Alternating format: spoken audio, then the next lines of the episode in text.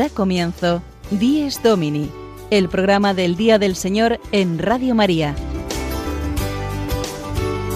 Un espacio dirigido por el Padre Mario Ortega.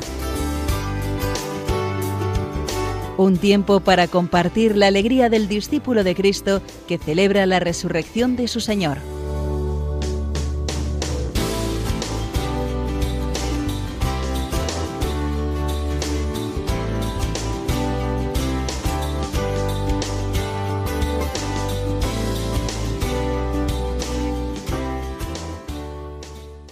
Buenos días, oyentes de Dies Domini, que a esta temprana hora os dais cita cada domingo en este programa del Día del Señor. Sed bienvenidos y recibid el saludo cordial de un servidor, el Padre Mario Ortega, en este domingo de Adviento, eh, ya el segundo. Tenemos que aprovechar bien el Adviento porque se pasa rápido y es un tiempo propicio para hacer crecer la esperanza, la esperanza en un Dios que no nos abandona, sino que sigue viniendo en nuestro hoy, en nuestro mundo. Nos preparamos al nacimiento de Jesucristo y lo hacemos ayudados de este tiempo propicio de llamada a la conversión. No solamente son las lecturas de la misa, las oraciones propias del Adviento, sino que también son los signos litúrgicos los que nos hablan. Concretamente el color morado de este tiempo es una invitación a la penitencia, a abrir nuestro corazón a la luz de Dios y a preparar de este modo el camino para que Jesús entre en nuestra vida, en nuestro mundo. Precisamente anteayer el Papa, en la solemnidad de la Inmaculada, nos dio algunas pistas para vivir mejor el Adviento, cuando en una oración en voz alta a la Virgen, en la Plaza de España, en Roma, le pidió que nos ayude a desarrollar, dijo, los anticuerpos contra algunos virus de nuestros tiempos, y detalló que estos males, estos virus, son, por ejemplo, la indiferencia, que dice no me concierne, la mala educación, que desprecia el bien común, el miedo al diferente y al extranjero, el conformismo disfrazado de transgresión o la hipocresía de acusar a los otros mientras se hacen las mismas cosas. En fin, el Papa concluyó su oración a la Inmaculada con una preciosa súplica que nos ayude a deshacernos de toda arrogancia orgullosa para reconocernos como verdaderamente somos, pequeños y pobres pecadores, pero siempre hijos de María. Y es que celebrar todos los años esta importante fiesta mariana, la Inmaculada, justo metidos ya en el Adviento, nos da ese matiz familiar y maternal que tiene que tener la preparación al misterio del nacimiento de Cristo. Pero mm, vamos ya, amigos, a conocer los contenidos de nuestro programa de hoy, 10 de diciembre, segundo domingo de Adviento.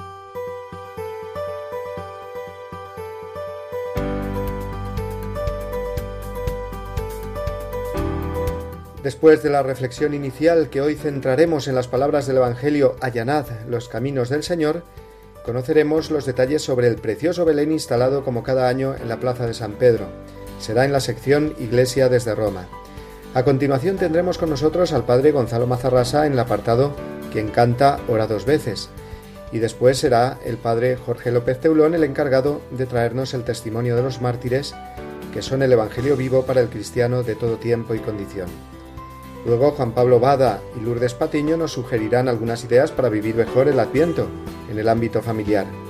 Y finalmente la entrevista del padre Juan Francisco Pacheco en su sección Firmes en la Fe será hoy realizada a Sor María de Miguel, que fue la encargada ni más ni menos de pronunciar el pregón de la Inmaculada el pasado lunes 4 de diciembre ante los militares y público asistente en la Academia de Infantería de la ciudad de Toledo.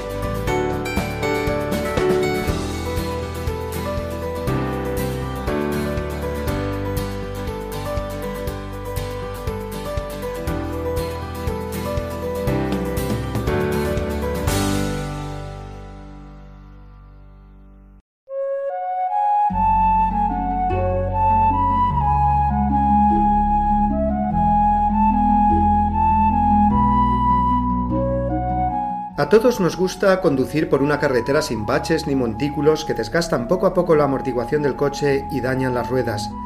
Y se suceden las quejas cuando nos toca ir por un asfalto estropeado o inexistente. Quejas que van dirigidas a quienes tienen la responsabilidad de que esa carretera esté en condiciones. Pues bien, el Evangelio de San Marcos comienza con estas palabras del Bautista. Preparad el camino del Señor, allanad sus senderos.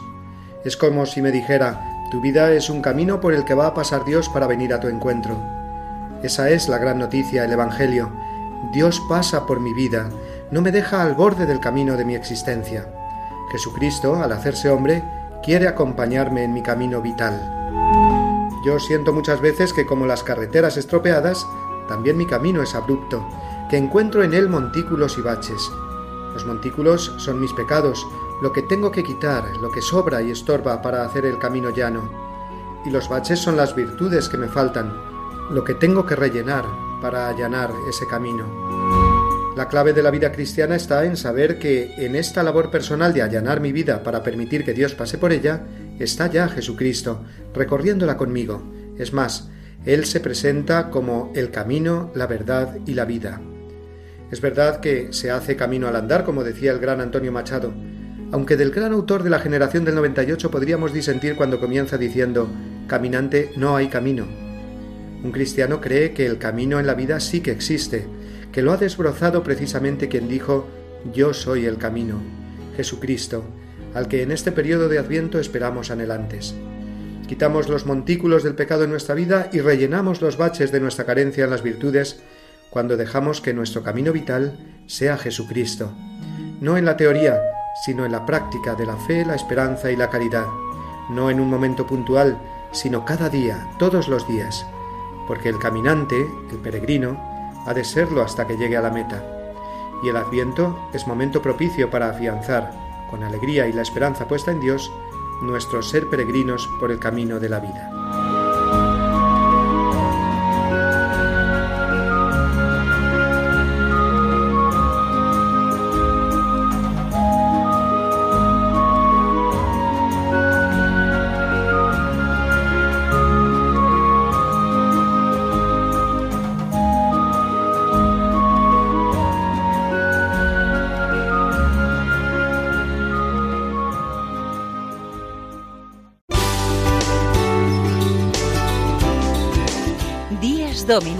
El programa del Día del Señor en Radio María. Un tiempo para compartir la alegría del discípulo de Cristo que celebra la resurrección de su Señor.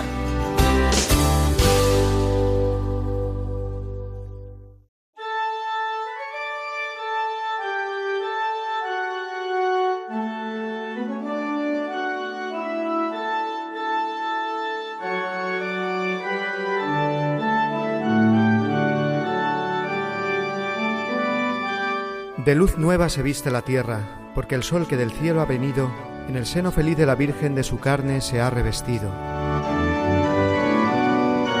El amor hizo nuevas las cosas, el Espíritu ha descendido, y la sombra del que es poderoso en la Virgen su luz ha encendido. Ya la tierra reclama su fruto, y de bodas se anuncia alegría. El Señor que en los cielos moraba, se hizo carne en la Virgen María. Gloria a Dios, el Señor poderoso, a su Hijo y Espíritu Santo, que en su gracia y su amor nos bendijo, y a su reino nos ha destinado. Amén.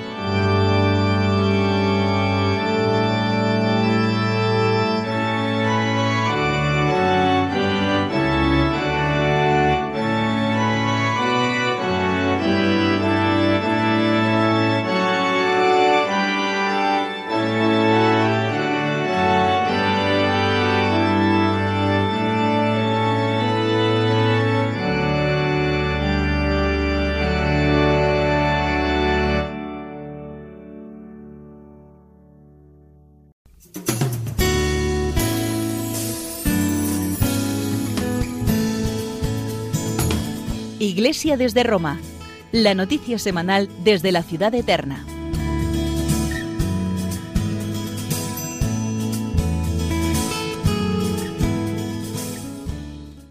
Uno de los belenes más esperados en todo el mundo durante este tiempo de Adviento, ya preparando la Navidad, y sobre todo para los peregrinos en Roma, es el que se levanta en la Plaza de San Pedro cada año. Este año un precioso Belén napolitano que, junto al árbol de Navidad, eh, presiden en la Plaza Vaticana. Precisamente esta semana han sido inaugurados y bendecidos, y son nuestros amigos de Ron Reports los que nos traen ahora la crónica de este evento. Un año más, todo estaba a punto en la Plaza de San Pedro para uno de los eventos que inauguran la Navidad en la ciudad eterna. El Vaticano ha encendido su árbol de Navidad y ha presentado su pesebre, pero antes debían de sonar los villancicos.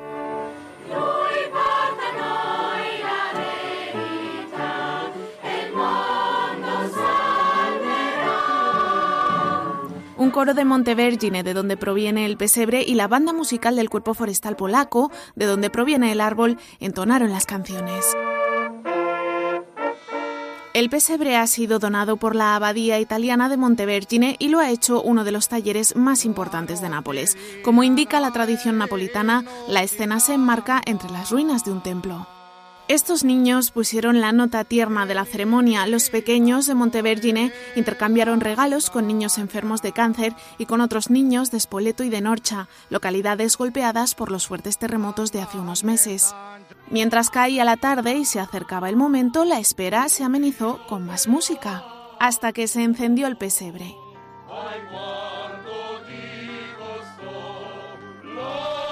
Y minutos después, el árbol. El abeto que mide 28 metros fue donado por Polonia al Vaticano. Como reconocimiento a este regalo, la banda entonó el himno nacional polaco. Está decorado con adornos de arcilla elaborados por niños ingresados en las plantas de oncología de varios hospitales italianos. El pesebre y el árbol permanecerán iluminados en la Plaza de San Pedro hasta el día 7 de enero de 2018, jornada en la que la Iglesia celebra la fiesta del bautismo del Señor.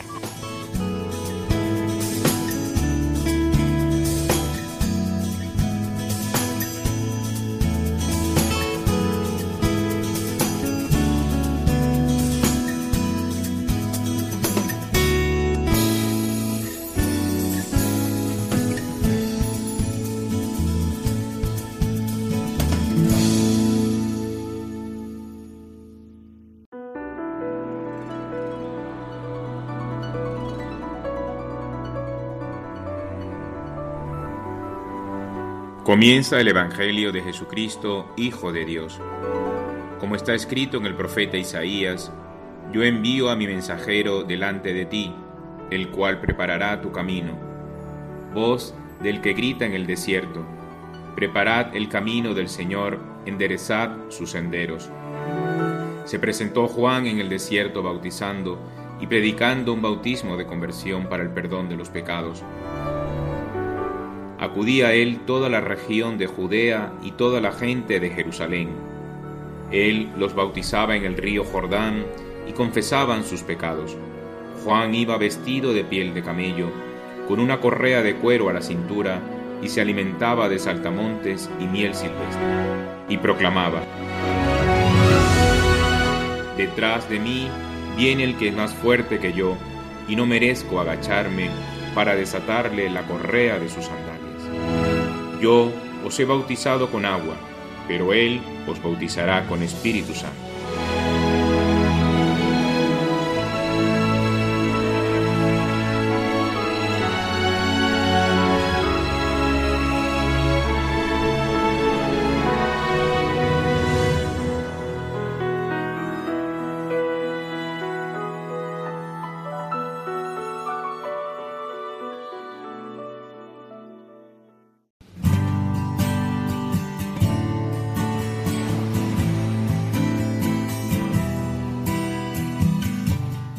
Canta, ora dos veces.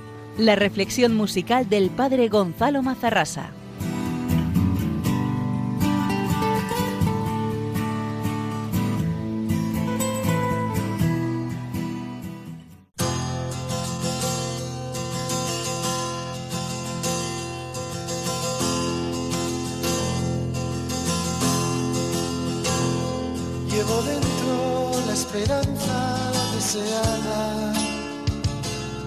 Vuelve, que me inunda, que me llama.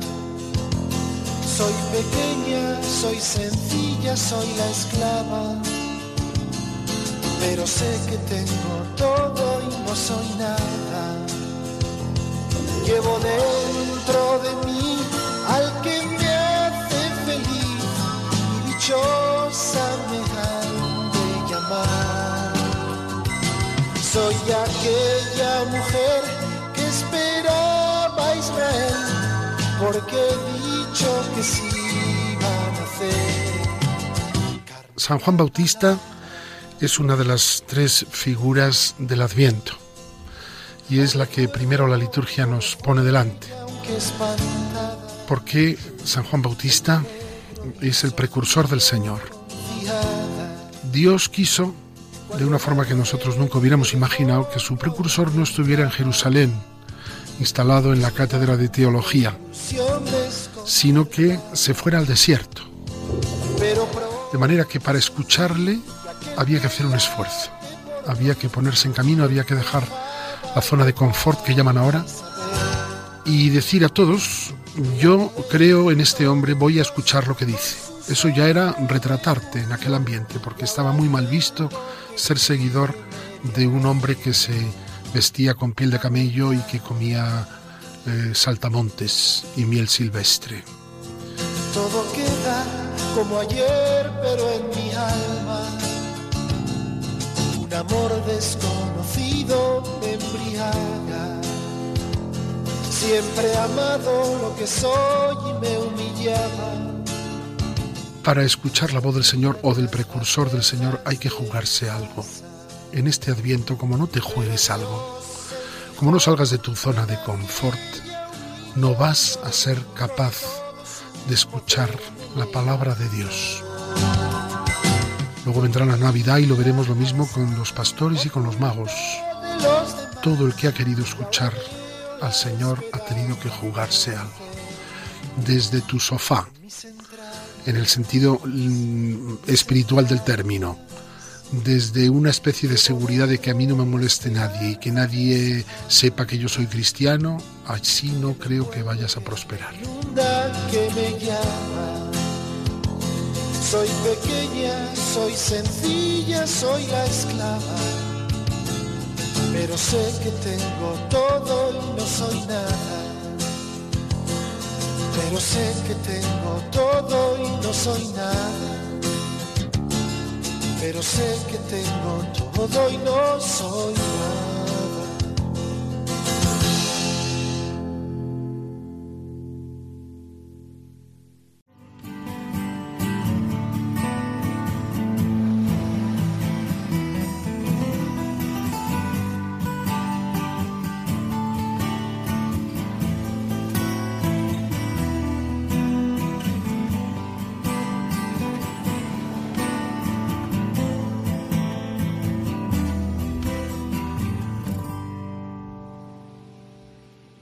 El tiempo de Adviento es también un tiempo propicio para dar gracias a Dios por nuestra emisora, por Radio María, que nos acompaña día y noche, que nos sostiene espiritualmente y que nosotros también eh, tenemos que sostener. Para ello, la campaña de Adviento y de Navidad que realizamos cada año, para concienciarnos de esta necesidad de colaborar con Radio María. Vamos a escuchar ahora las palabras de nuestro director nacional, Luis Fernando de Prada. Lo más importante que tenemos todos no lo hemos conseguido por nuestras fuerzas, sino que nos ha sido dado. La vida, el aire, la familia, el amor, la luz, la fe. Ahora bien, conscientes de que Jesús nos dice, lo que habéis recibido gratis, dadlo gratis, en Radio María queremos extender al mundo entero la fe, el amor y la alegría que se nos han regalado.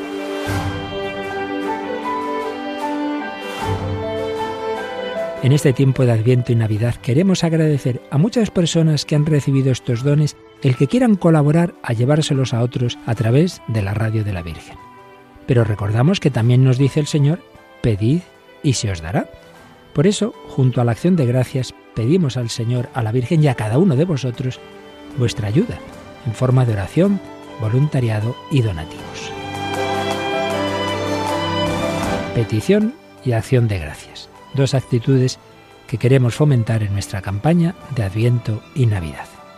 Puedes informarte de cómo colaborar llamando al 902-500-518 o entrando en nuestra página web radiomaria.es. Pedid y recibiréis, dad y se os dará. Contamos con tu ayuda en nuestra campaña de Navidad.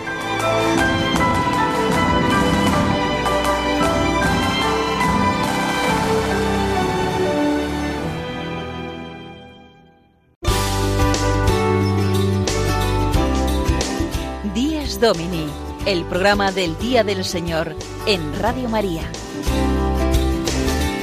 Un tiempo para compartir la alegría del discípulo de Cristo que celebra la resurrección de su Señor.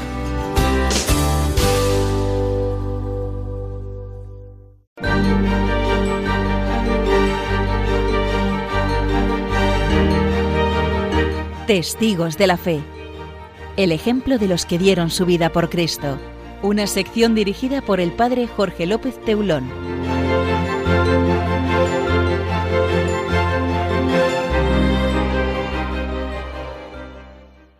En estos primeros días de diciembre quiero imaginarme al santo doctor Irurita en su última semana de vida. Me lo imagino en algunos ratos libres, hojeando los periódicos de la época, especialmente alguna vez donde aparecen fotografiadas eh, sus actividades entregándose a su ministerio por el pueblo santo de Dios, primero como obispo de Lérida y luego en la sede de San Paciano de Barcelona. Lleva varios meses escondido en el domicilio de la familia Tort de Barcelona. César Alcalá, que es un historiador, presentó una ponencia sobre el martirio del obispo Irurita en el año 2007. Decía esto, hacia el mes de mayo de 1936, el señor obispo con su secretario y familiar, don Marcos Goñi, visitó mi amado colegio de las Escolapias de San Martín de Provenzales en la calle Juan de Peguera de Barcelona. Iba yo a cumplir 17 años y era el último curso que pasaría en el colegio. Las religiosas me encargaron un discursito de salutación hacia el prelado. El señor obispo nos habló paternalmente y con todo cariño. Al terminar, su secretario repartió unas bolsitas de caramelos a las niñas. Sobraron dos o tres y, si como lo estuviese viendo sonriente, las agitó en su mano y dijo, Estas para el del discurso. ¿Dónde está la del discurso? Yo ruborizada no me atrevía a moverme de mi sitio, hasta que una religiosa, la Madre Esperanza, navarra que conocía a don Marcos, me empujó suavemente y fui a por las bolsitas. Así se explica Trinidad Mariner en ese libro de César Alcalá dando su testimonio. El obispo había nacido en Larraínzar, en Navarra, en agosto de 1876. Fue profesor, después de ordenarse sacerdote, fue profesor de canto gregoriano, de lengua hebrea, de teología fundamental en Valencia en el seminario director diocesano de la obra de la conservación de hogares al Sagrado Corazón de Jesús y de la Vera Nocturna. También fue conciliario y presidente de la Asociación de Intereses Católicos. Fue un excelente músico y fue nombrado presidente de la Asociación Ceciliana Española en el Congreso Nacional de Música Sagrada de Victoria en el año 1928. Después era nombrado obispo de Lérida, como ya hemos dicho, y obispo de Barcelona. Pero eso lo imagino en estos últimos días de su vida. Tras el alzamiento del 19 de julio de 1936, ningún religioso estuvo a salvo de perder la vida en Barcelona. Fueron muchos los asesinados, sacerdotes, religiosos y religiosas, también seglares. El 21 de julio de 1936, un grupo de republicanos incendió el Palacio Episcopal de Barcelona, donde residía el obispo. El doctor Irurita no deseaba huir. Quería quedarse allí y plantarles cara a los revolucionarios. El reverendo Marcos Goñi, familiar del obispo Irurita, le insistió para que se marchara de aquel lugar, pues su vida corría peligro. Finalmente, vestido de paisano, consiguió, que escapar, consiguió escapar por la puerta de atrás, situada en la calle Montjuic, y de esta manera salvar la vida. Ya fuera tenía intención de refugiarse en la casa de un sacerdote, y mientras iba por la calle se encontró con Antonio Tort, relojero que vivía en la calle del Cail muy cerca. Señor obispo, ¿a dónde va? le preguntó. Hijo, este pobre obispo no sabe dónde ir. ¿Cómo que no? Usted se viene a mi casa. El doctor Irurita, el reverendo Marcos Goñi, se refugiaron en casa del relojero Tort, situado en la calle del Call número 17. Allí había seis hermanas del convento de las religiosas carmelitas de la caridad y allí estuvieron todos. El señor obispo y don Marcos se aposentaron en la misma habitación en la que se hallaba instalado el oratorio. Había una imagen de la Virgen de la Merced, allí se guardaba el Santísimo. En un reclinatorio, durante las largas horas del día, el doctor Iruría se sumergía en la más intensa oración. Arrodillado a las cinco de la mañana, preparándose para la Santa Misa, celebraban él y don Marcos, también algunas veces el padre Artigas, del oratorio de San Felipe Neri. Aquella casa se convirtió en una iglesia, casi en un monasterio. Fueron cuatro meses y medio que permanecieron escondidos en casa de los Tort, hasta que un día llamaron a la puerta y el 3 de diciembre se lo llevaron al cementerio de Moncada, donde fue fusilado. Su cuerpo reposa en la capilla de Lepanto, en la Catedral de Barcelona. También estos días que hemos celebrado la Inmaculada, explica él en una pastoral del año 1933. Debemos celebrar la fiesta de la Inmaculada con mayor devoción, con mucho regocijo, juntando nuestras alabanzas al Hijo y a la Madre. Organícense comuniones generales en todas las iglesias. Multiplíquense las plegarias ante los altares de María Inmaculada.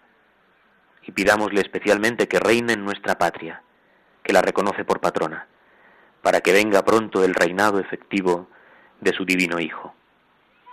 Su proceso sigue en Roma esperando que llegue el día de su beatificación. Encomendémonos al santo doctor Irurita para que con su entrega su martirio, su sangre derramada, nos anime a nosotros a ser testigos de este niño que va a nacer, testigos de Jesús que nace para nosotros.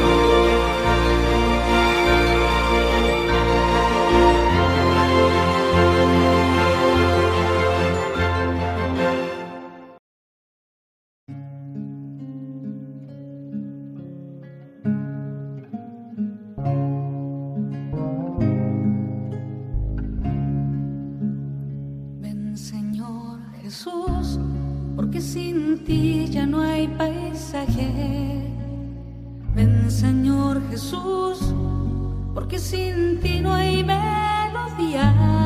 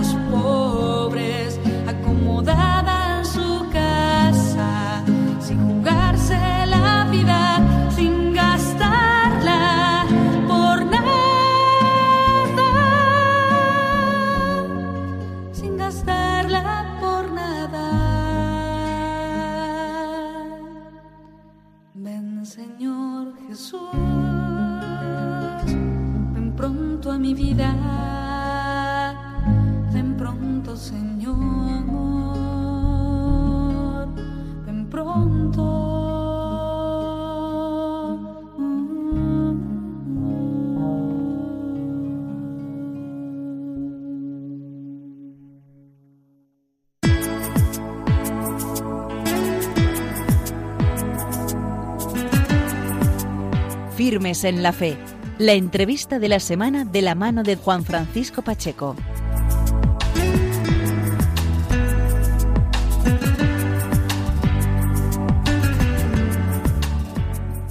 Buenos días amigos de Radio María, bienvenidos un domingo más.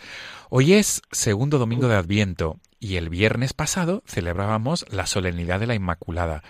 En este segundo domingo de Adviento queremos retrotraer la mirada hacia la solemnidad de la Virgen Inmaculada que hemos celebrado, porque también ella es patrona del cuerpo de infantería, del ejército de tierra, y en la ciudad de Toledo se vive de una manera muy especial la solemnidad de la Inmaculada Concepción, puesto que en la ciudad de Toledo se encuentra la Academia de Infantería. Tenemos ocasión esta mañana de hablar a través del teléfono con una religiosa que pertenece al Instituto de Dolores Opeña, que fue la protagonista en la una de las protagonistas de la vigilia de la Inmaculada que se celebró el pasado día 4 en la Academia de Infantería y el día 4 de diciembre tenía lugar el pregón de la Inmaculada. Ella misma eh, dio el pregón ante los militares y ante el público allí presente en la Academia de Infantería. Y para hablar de la Inmaculada como patrona de la Infantería, la hemos invitado esta mañana a nuestra sección de la entrevista del programa 10 Domini. Buenos días, hermana Mari. Sí, buenos días, buenos días. ¿Me oye? Perfectamente le oímos. Entonces, eh, ahora, hermana Mari de Miguel, eh, eh, queremos que nos explique un poquito, usted es religiosa que vive en Toledo, pertenece al Instituto de Dolores Opeña, y por qué su relación con la Academia de Infantería, hermana.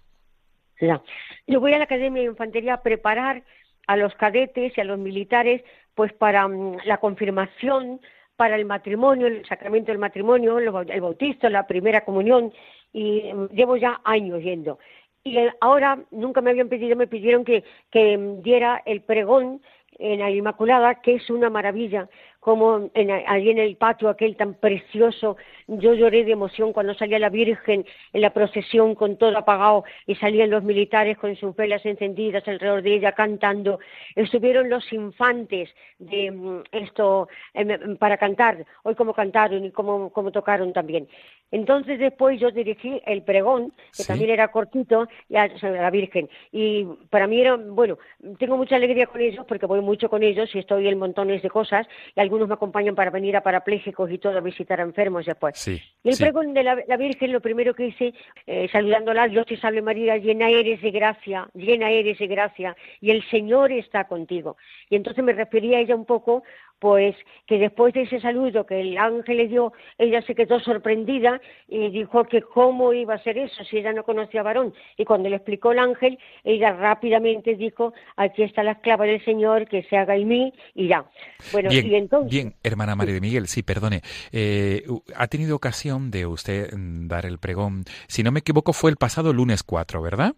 Sí, sí, sí. El pasado lunes 4 de diciembre. Sí, y sobre todo este año es un año especial porque se celebra los 125 años del patronazgo de, la Inmaculada en el cuerpo de la infantería, ¿verdad? Sí le invito a que nos pueda leer algún párrafo dedicado a la, Virgen Inmaculada, puesto que la hemos celebrado el viernes pasado, puesto que son los 125 años de este patronazgo de María Inmaculada en el cuerpo de la infantería. ¿Nos puede deleitar con algún párrafo pues, de, aquellos que usted proclamó? Sí, diría el primero el saludo como empecé, con eso Dios te salve María, llena eres de gracia, el Señor está contigo, fue el dirigirme. Y después hablando con ella, María, este fue el saludo que el ángel Gabriel te dirigió aquel día, que se acercó a ti para decirte que Dios Padre se había fijado en ti y quería que colaboraras con Él en un proyecto que tenía sobre este mundo que Él había creado. Y al mirarlo descubrió que se había salido de su plan y te vio a ti, pura, inmaculada, hasta para que el Hijo se engendrara en ti para poder ser el Redentor. Y la propuesta que te hacía era sublime, pero se salía de tu lógica, no entendías cómo podía ser eso, pues tú no tenías relación con ningún varón, pero cuando el ángel te contestó que el Espíritu Santo vendría sobre ti y el poder del Altísimo te cubriría con su sombra, y por eso el que va a nacer será santo y se llamará Hijo de Dios, tu respuesta fue pronta y llena de generosidad. Aquí está la esclava del Señor, que suceda según dice. Entonces, ya yo terminaba esta primera parte diciéndole, gracias Señora por tu generosidad a colaborar en la redención.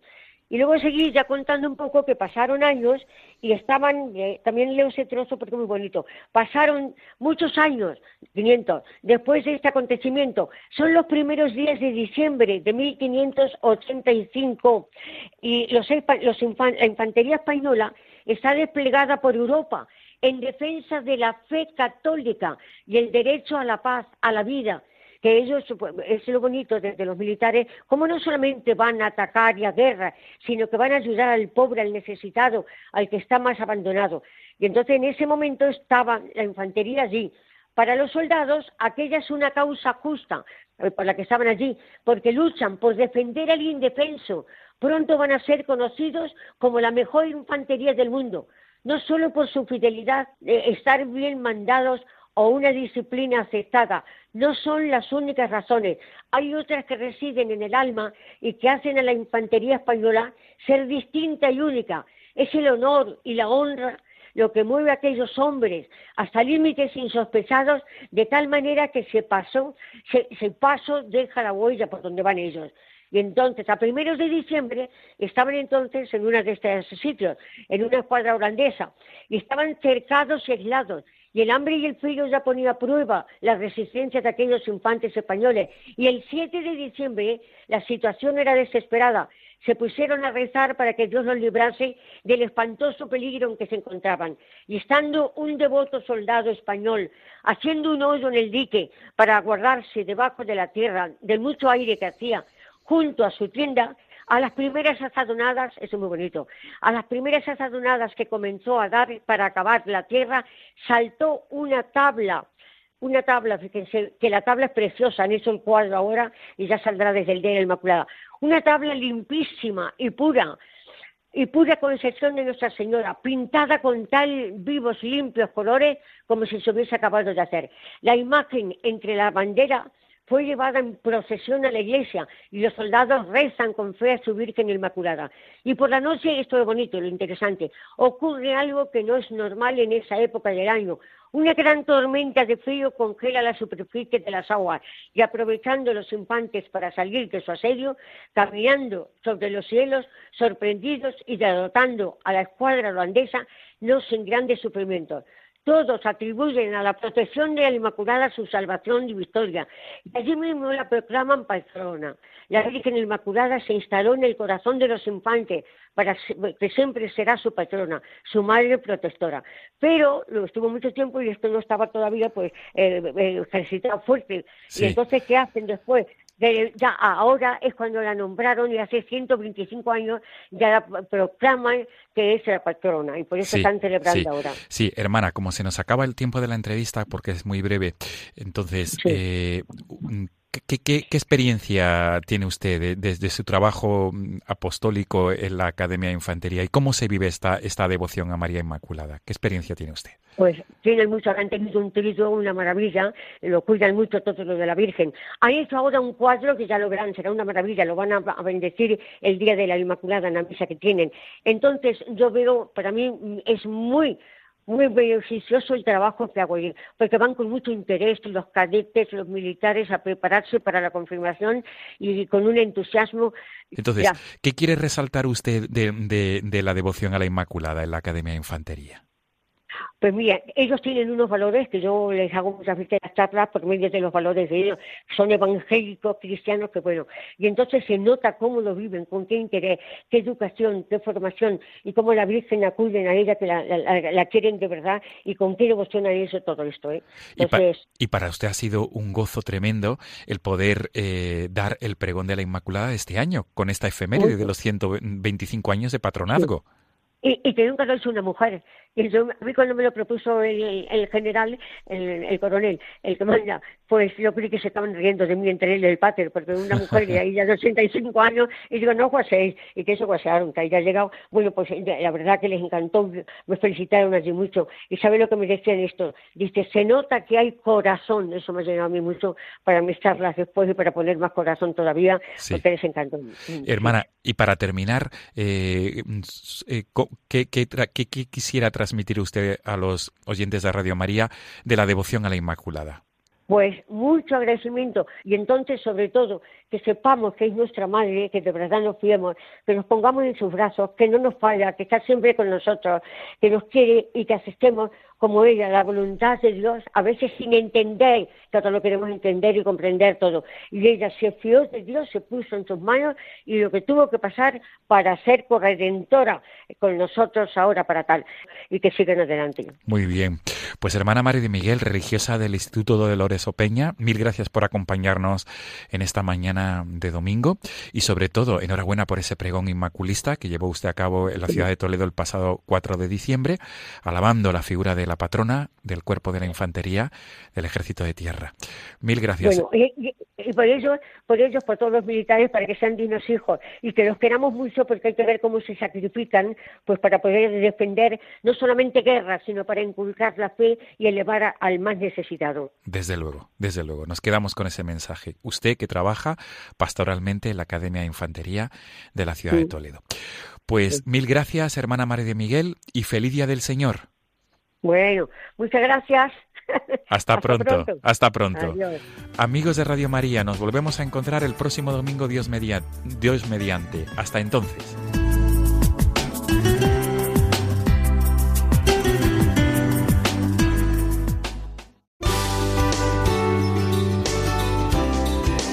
Díez Domini, el programa del Día del Señor en Radio María. Un tiempo para compartir la alegría del discípulo de Cristo que celebra la resurrección de su Señor.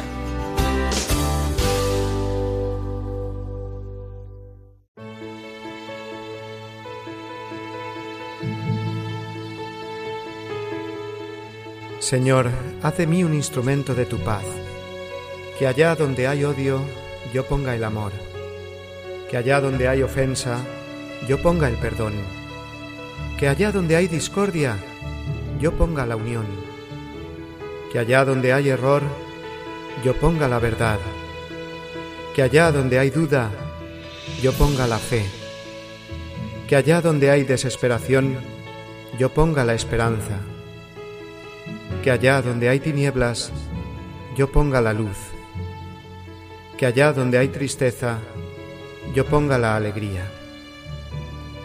Oh Señor, que yo no busque tanto ser consolado cuanto consolar, ser comprendido cuanto comprender, ser amado cuanto amar, porque es dándose como se recibe, es olvidándose de sí mismo como uno se encuentra a sí mismo, es perdonando como se es perdonado, es muriendo como se resucita a la vida eterna. San Francisco de Asís.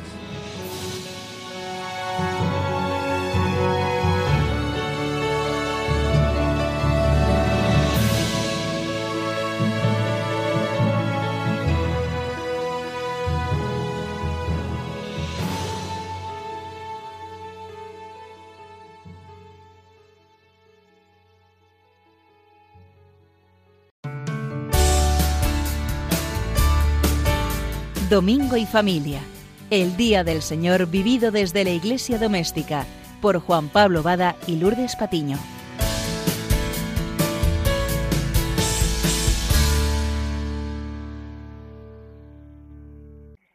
Muy buenos días, oyentes de Radio María.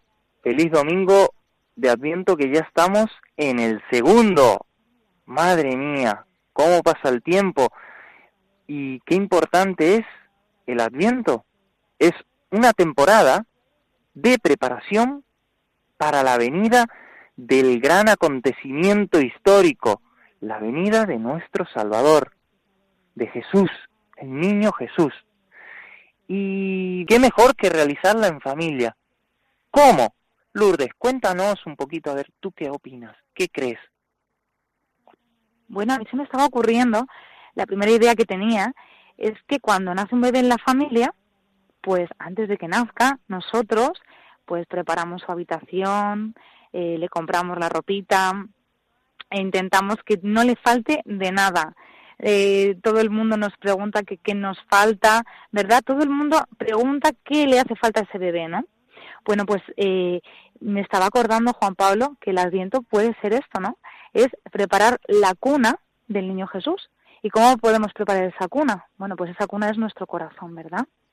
Es importante que en casa pues les expliquemos a, nuestra familia, a nuestros pequeños, qué es el Adviento y que es un buen momento para preparar nuestro corazón para que cuando Jesús llegue el 24 por la noche puedan hacer realmente. El 24 de diciembre realmente es el cumpleaños de Jesús y cada uno de nosotros debemos prepararle nuestro regalo. Tú ya lo tienes preparado, Juan Pablo. Para él tiene que ser el más grande, el más especial. ¿Y cuál podría ser? Pues como hemos dicho, sin duda alguna, un corazón puro. Por ejemplo, se me está ocurriendo también que en mi familia, recuerdo cuando éramos más pequeñitos, pues empezábamos a poner ya en el Adviento el Belén y poníamos el misterio a San José y a la Virgen, pero les poníamos sin el niño Jesús en medio, porque obviamente no había nacido todavía. Y durante el Adviento, cada uno iba echando un papelito en la cuna vacía de Jesús. Y en ese papelito poníamos, pues, si habíamos hecho algún sacrificio, una obra buena.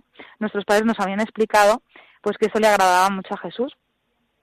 Y bueno, pues se puede abarcar todo tipo de aspectos de la vida familiar, como, pues, por ejemplo, no pelearse con los hermanos. Todo es para preparar una cunita que esté calentita para el niño Jesús. Y esto le agrada muchísimo. Se trata de vencer nuestras debilidades y luego superarlas. Y así, pues, conseguir ser mejores personas. Y qué bonito poder presentarnos así en el día del cumpleaños de Jesús, con este gran regalo, ¿verdad?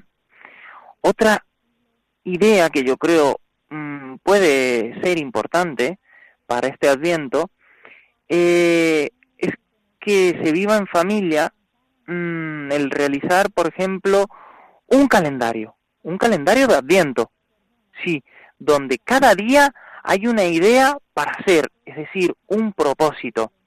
Pues, por ejemplo, eh, sonreír a quien no nos cae bien. Madre mía, esto sí que cuesta, ¿eh? Visitar a alguna persona que lo necesite. Eh, nosotros concretamente eh, lo hicimos el domingo pasado eh, visitamos a un familiar y bueno, la verdad que los primeros beneficiados fuimos sin duda alguna nosotros. Como bien dices Juan Pablo, el calendario hay que dejarlo en un sitio que esté visible en la casa, es decir, que todos lo podamos ver. Y como bien has dicho también, y me vuelvo a repetir, eh, los primeros beneficiados somos nosotros. Y volviendo al ejemplo que has puesto de que fuimos a visitar a, un tío de la familia, a un tío abuelo, fuimos a una residencia. Y allí, bueno, pues al principio surgió la idea de ir a visitarlo, pero tampoco, bueno, pues nos venía un poco de repente en nuestros planes. Y resulta que fuimos todos allí en familia, veníamos a hacer otros recados y al final pues empezamos a hablar con unos, con otros, había un piano, empezamos a tocar y dijimos, fíjate, hemos salido al final más contentos de lo que veníamos porque al final el que da recibe más. Pues dijimos, qué bonito regalo que sin haberlo planeado nos ha salido un regalo de Adviento muy bonito. Pues bueno, eso lo podemos programar en familia, con nuestros hijos, con, con nuestros primos, lo podemos realizar todos. Bueno, queridos oyentes, yo creo que en realidad el Adviento es una gran oportunidad para que todo lo que vayamos a hacer lo hagamos en definitiva con alegría, con, con esa fe, con esa esperanza en que, Jesús nace y nosotros estaremos ahí para recibirle. Mm, puede ser el adviento una oportunidad de aumentar nuestra demostración de cariño, tanto en casa como fuera, tanto con lo que nos, con lo que nos cuesta menos como con aquellos que nos cuesta más. Bueno, oyentes de Radio María, esperemos que vosotros también preparéis vuestro corazón para la venida del niño Jesús y sobre todo que también preparéis vuestras casas, donde se note que va a venir un niño y que tenemos que poner todo de punta en blanco. Por eso ponemos luces, ponemos el Belén, ponemos el árbol de Navidad, lo ponemos todo lleno de alegría para esa venida de nuestro bebé, el niño Jesús. Así que nada, que paséis un buen feliz domingo de Adviento y hasta pronto. Aquí Juan Pablo y Lourdes.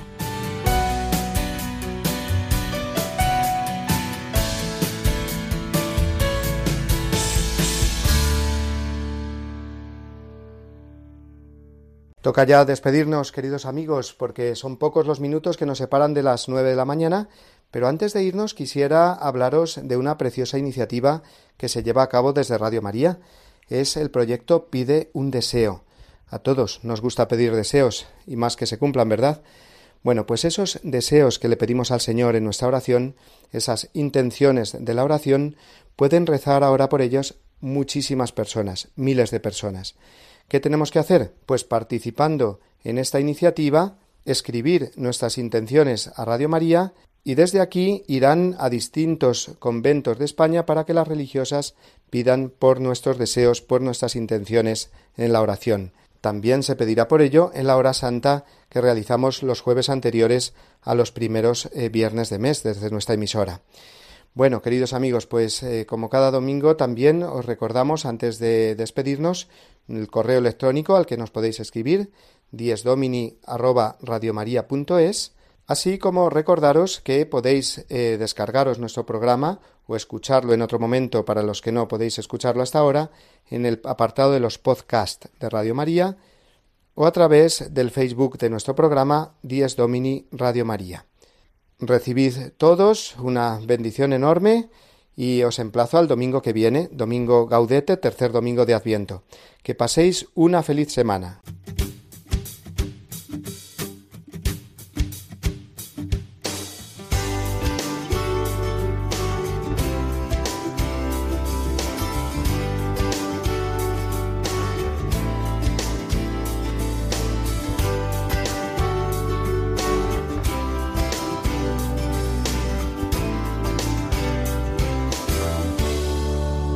Y así termina Dies Domini, el programa del Día del Señor en Radio María.